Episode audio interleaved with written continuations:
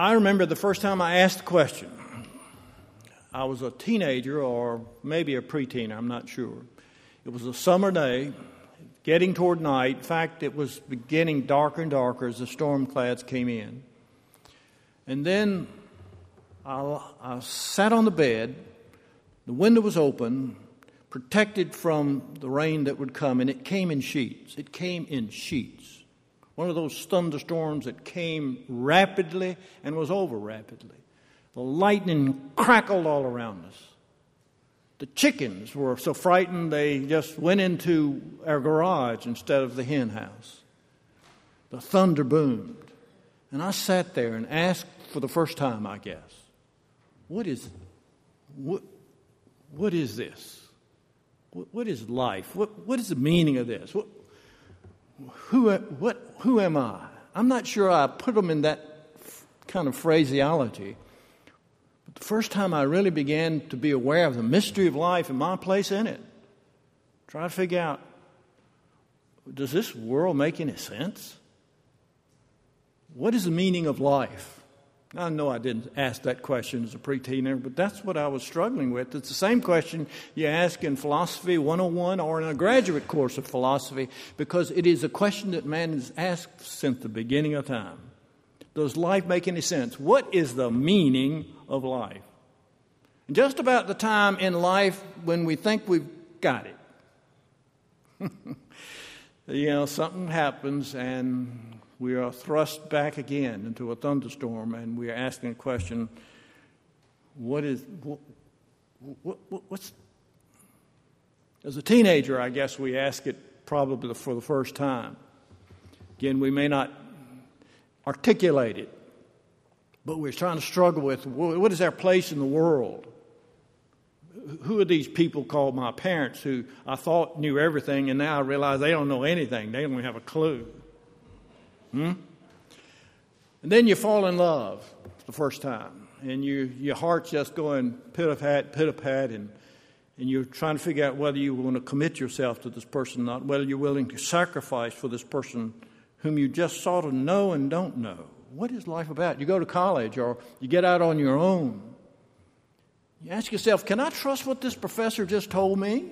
This psych professor, this history professor, this physics professor? They, they say some strange things in these, these discussions that I have in the dorm. These people have strange ideas, different ideas, conflicting ideas. Their values are different from what I've been raised with. What, what, what is the meaning of life? Then there's a time when maybe you have a baby, a child, and you hold that wiggling little thing in your hands and you think, what in the world? Or maybe someone close to you dies. Or something traumatic happens in your life, a divorce, a job loss, a failure, health issues. And you ask the question, What is what is this? Why does this happen? Does life make any sense? Then as you get old like I am, you're retired, and you ask the question, I'm not as productive as I used to be. I'm not the person I used to be. What is, what am I supposed to do? What, what is the meaning of life? So that it is a question that we ask from the very beginning, I guess, from the time we were really conscious and self-conscious, and all the way to the end of life, we ask the question, what, what is the, what is the meaning of life? Paul faced that, as I indicated earlier. In the early church, thought everything was going to be hunky-dory, a bed of roses. But life wasn't a bed of roses. Life turned out to have a lot of thorns. And people were dying, and they thought, well, they were going to be lifted up into heaven, not die, but just go to heaven. And people were having disease, and there were all kinds of dysfunctional things happening in the family and in the church. And people shook their head and said, this doesn't make any sense. It, and so the question is constantly, does this make sense or not? And Paul, with one big shout, said, life makes sense. Since I am persuaded that all things work together for good to those who love the Lord. I'm persuaded that in spite of persecution and death and sickness and foolishness that occurs in this world, that ultimately God is in control of human history. But that's not always been the answer. I mean, people throughout history have asked that question and come back with the answer, life doesn't make sense. I mean, the, the early Greeks said what? Eat, drink, and be merry, for tomorrow we die. They said life is just a charade. I think there was a song about that one time. That God is just playing a big joke on us. Or others said that life is a tragedy. That it's filled with sorrow and tears and bitterness. There is that myth that was created of Sisyphus, who was condemned to take a huge stone and roll it up the hill, and just about the time he got to the top, it would slip out of his grasp and roll back, and he'd have to repeat the process for all eternity, this frustrating, eternal meaninglessness of life. In fact, in recent years, what we call the existentialists wrote books about the meaninglessness of life. We call it nihilism, nothingness. People like Sartre and Camus wrote books that talked about the barrenness of life. One wrote a book called No Exit. You're in a room with no exit. You never get out. You're boxed in. Well, how sad these people were. They wrote plays about waiting for God or waiting for something, waiting for hope, waiting for promise, and never being there. These comedic figures that never quite made it, always sort of unhappy, always hoping but being crushed with disappointment. And I know that there are probably times in your life and in my life when we wonder too, to be honest.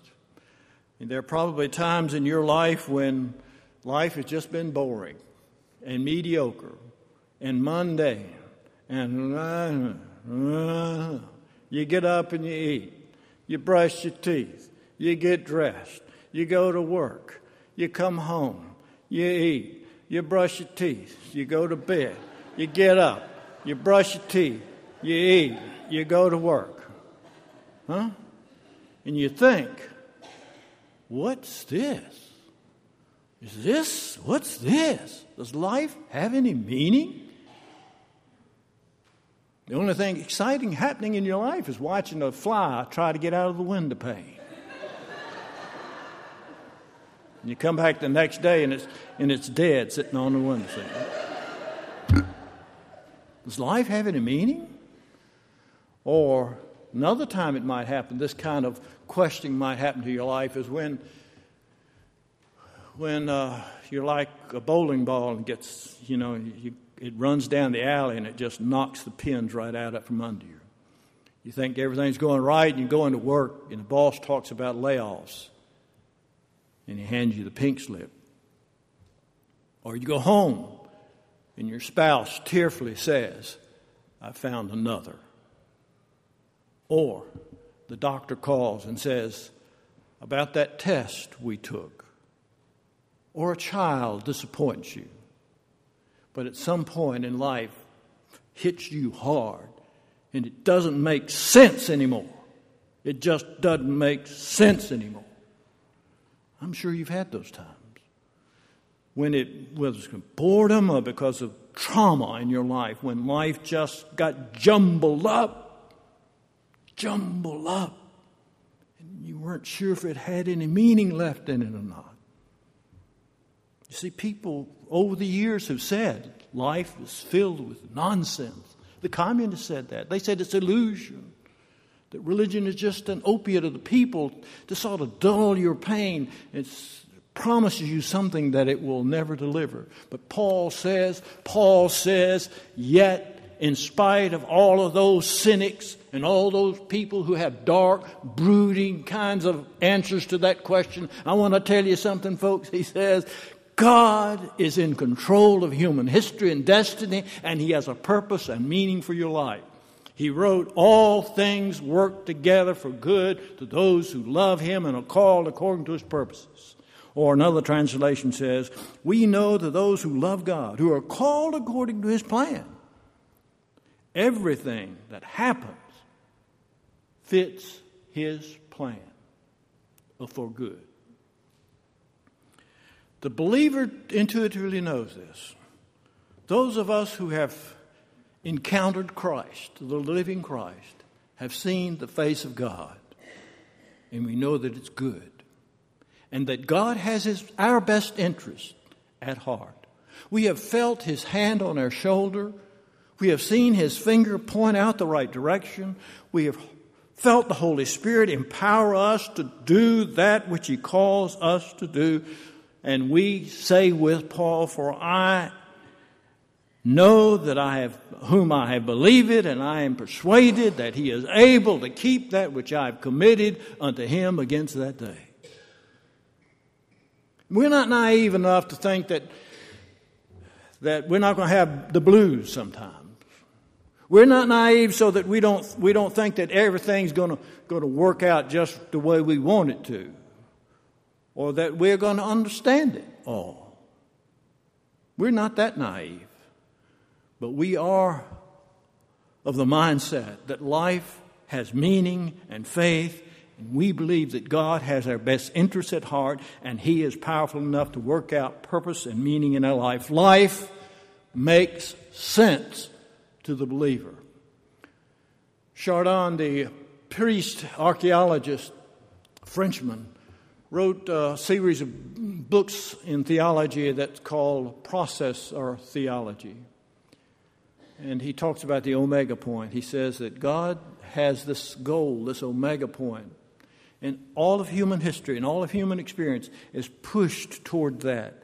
And everything that occurs in our life, whether we recognize it or not, is pushed toward this time when God has some ultimate redemptive purpose for life in general and for our life particularly. When Barbara and I were in Morocco, we were intrigued with the beauty of the mosque of that country.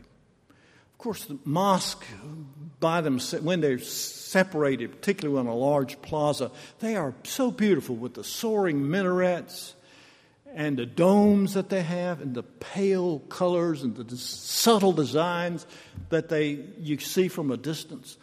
You, they're just gorgeous. They really are. And you know, they're often made with ceramic, small ceramic tiles, teeny little, big as your little fingernail. Uh, you know, millions of them put together to form a design. Now, the Islamic faith teaches that uh, you can't use uh, pictures for in any of their religious literature or in their churches because that to them is uh, idolatry. And so they have perfected this sweeping forms, beautiful forms and and motifs. Look at their calligraphy, and you just see the swooping, beautiful, flowing way that they write. It is a gorgeous thing, and it's done well in their uh, mosque. And you can see those things from a half mile away and just see the symmetry and the beauty of it. But as you approach it, you see you begin to see designs, subtle designs and shades and colors and swoops and swerves. And then as you get even closer, you begin to see that, yes, there's texture. And then you get real close to it and you see these little tiles meticulously put in place. And you wonder, when some guy was building this thing and they handed him a handful of little blue tiles and said to him, put these blue tiles on this line. And another fellow, they handed green tiles and said, put these green tiles on this line. And tan tiles on this line. And these azure on this line. These scarlet ones like this. Those fellows did what they said they were going to do, but they, it made no design sense to them at all. But later, when it was all completed, and they were able to step back and see the beauty of its design. Gorgeous, intricate design that they never dreamed they were a part of. But someone, before they handed them the stones, knew what it would look like in the end. Do you think an ant walking across a beautiful uh, picture, for instance, the Mona Lisa, or a quilt, maybe would be better. Do you think that ant can appreciate the design of that quilt?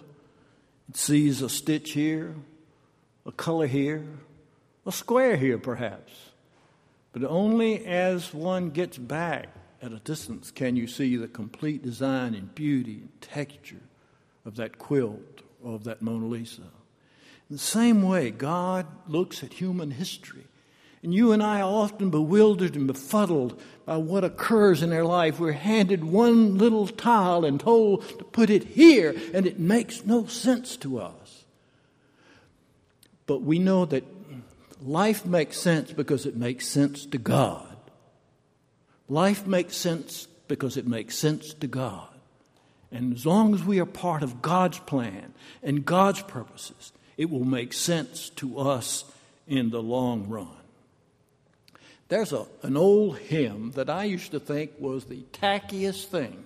It was just simple hymn, a simple tune for simple people, and I really thought it was uh, devoid of any meaning. But the older I get, the more I learn about the complexity of life and faith, the more I've come to appreciate it. It's the old hymn, By and By. It's, this is the, the, the stanza goes this.